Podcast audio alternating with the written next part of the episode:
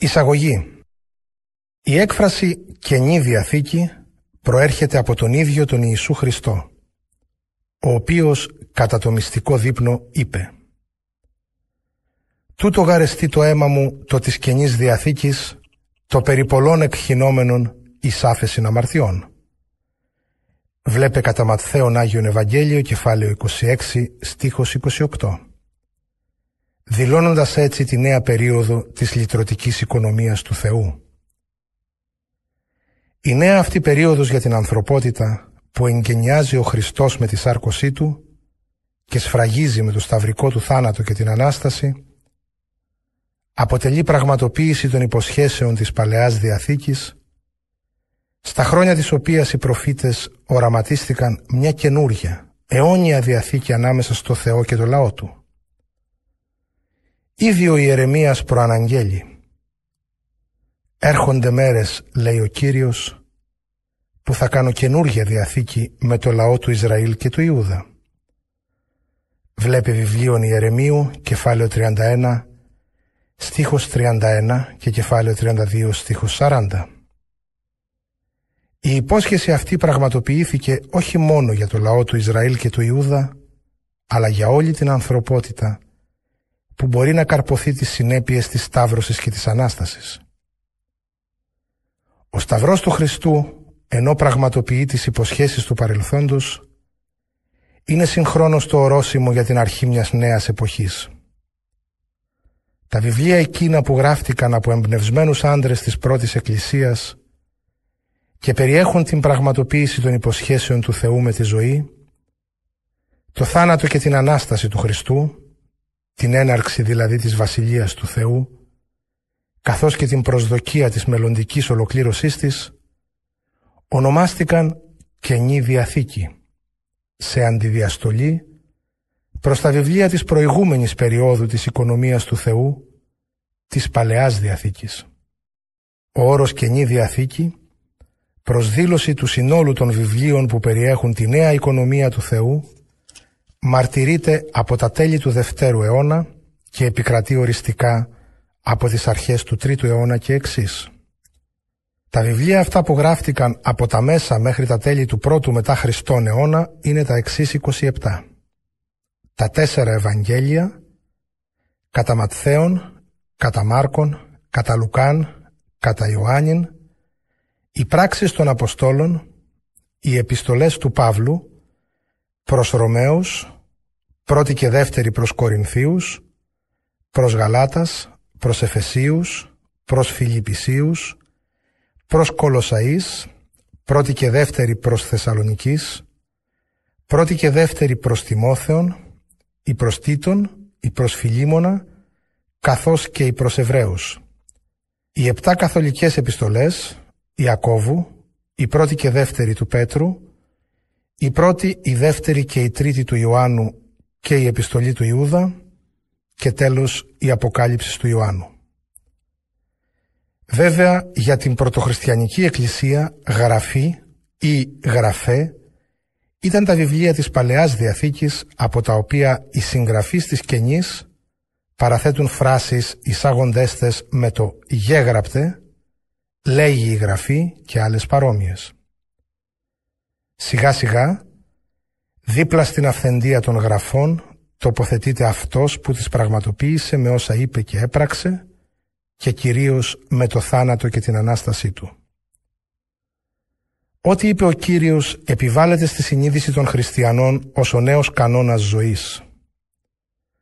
Ο Απόστολος Παύλος, επί παραδείγματι, στις επιστολές του επανειλημμένα στηρίζει τη διδασκαλία του σε σχετικό λόγο του Κυρίου.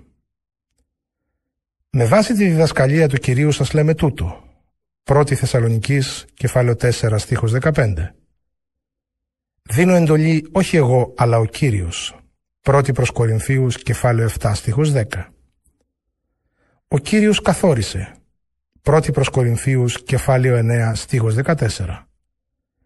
Εγώ αυτό παρέλαβα από τον ίδιο τον Κύριο και αυτό σας παρέδωσα. 1η προς Κορινθίους, κεφάλαιο 11, στίχος 23. Από τον δεύτερο αιώνα και ύστερα οι εκκλησιαστικοί συγγραφείς παραθέτουν χωρία των Ευαγγελίων εισάγοντάς τα με τις συνηθισμένες για βιβλικές παραθέσεις φράσεις «γέγραπτε» και ούτω καθεξής. Υπάρχουν ενδείξεις που οδηγούν προς την άποψη ότι στα τέλη του πρώτου ή στις αρχές του δευτέρου αιώνα μετά Χριστόν συγκεντρώθηκαν οι επιστολές του Παύλου σε ένα σώμα και στα μέσα του δευτέρου αιώνα ο φιλόσοφος και μάρτης Ιουστίνος αναφέρεται στα Ευαγγέλια σε πληθυντικό αριθμό που τα χαρακτηρίζει ως απομνημονεύματα των Αποστόλων και μας πληροφορεί ότι διαβάζονται στις λατρευτικές συνάξεις των χριστιανών μαζί με τα συγγράμματα των προφητών. Το ερώτημα είναι πότε τα Ευαγγέλια μαζί με τις επιστολές και τα λοιπά βιβλία της Καινής Διαθήκης καθιερώθηκαν ως γραφή, ως η Καινή Διαθήκη. Μπορούμε να απαντήσουμε ότι κατά τα τέλη του Δευτέρου αιώνος απαριθμούνται ως κανονικά τα περισσότερα από τα 27 βιβλία της Καινής Διαθήκης. Η κατάσταση του κανόνα στις αρχές του Τρίτου αιώνα απηχείται στα έργα του Οριγένη, η μαρτυρία του οποίου έχει μεγάλη σημασία γιατί ταξίδευσε σε πολλές εκκλησίες, Ελλάδα, Μικρά Ασία, Ρώμη, Αίγυπτο, Παλαιστίνη και γνώρισε την πράξη των διαφόρων εκκλησιών ως προς τα βιβλία της Κοινής Διαθήκης.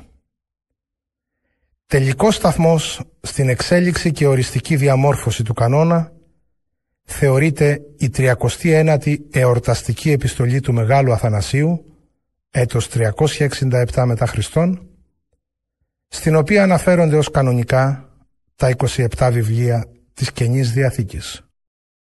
Η μετάφραση αυτή του Ιερού Κειμένου της Καινής Διαθήκης έρχεται στο φως της δημοσιότητος με τις ευλογίες του Σεπτού Οικουμενικού Πατριαρχείου Κωνσταντινούπολεως και της Εκκλησίας της Ελλάδος καθώς και των Πατριαρχείων Αλεξανδρίας και Ιεροσολύμων. Είναι καρπός αγάπης για το Λόγο του Θεού και αποτέλεσμα μακρόχρονης συλλογικής εργασίας με αίσθημα βαθύτατης ευθύνης. Η απόδοση στη σύγχρονη νεοελληνική γλώσσα έγινε με βάση το εκκλησιαστικό κείμενο της Καινής Διαθήκης κατά την πατριαρχική έκδοση του 1904 και στηρίχθηκε σε προηγούμενη μεταφραστική εργασία του 1985 ύστερα από σοβαρή μελέτη και αξιολόγηση των προτάσεων που διατυπώθηκαν. Την παρούσα απόδοση πραγματοποίησαν οι καθηγητές της ερμηνείας της Καινής Διαθήκης στα Πανεπιστήμια Αθηνών και Θεσσαλονίκης, κύριοι Βασιλιάδης, Γαλάνης, Καραβιδόπουλος.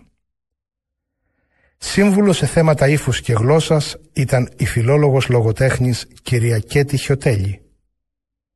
Στην προηγούμενη μεταφραστική εργασία η οποία είχε γίνει από το κριτικό κείμενο είχαν μετάσχει εκτός αυτών και οι καθηγητές κύριοι κύριοι Αγουρίδης και Στογιάννος.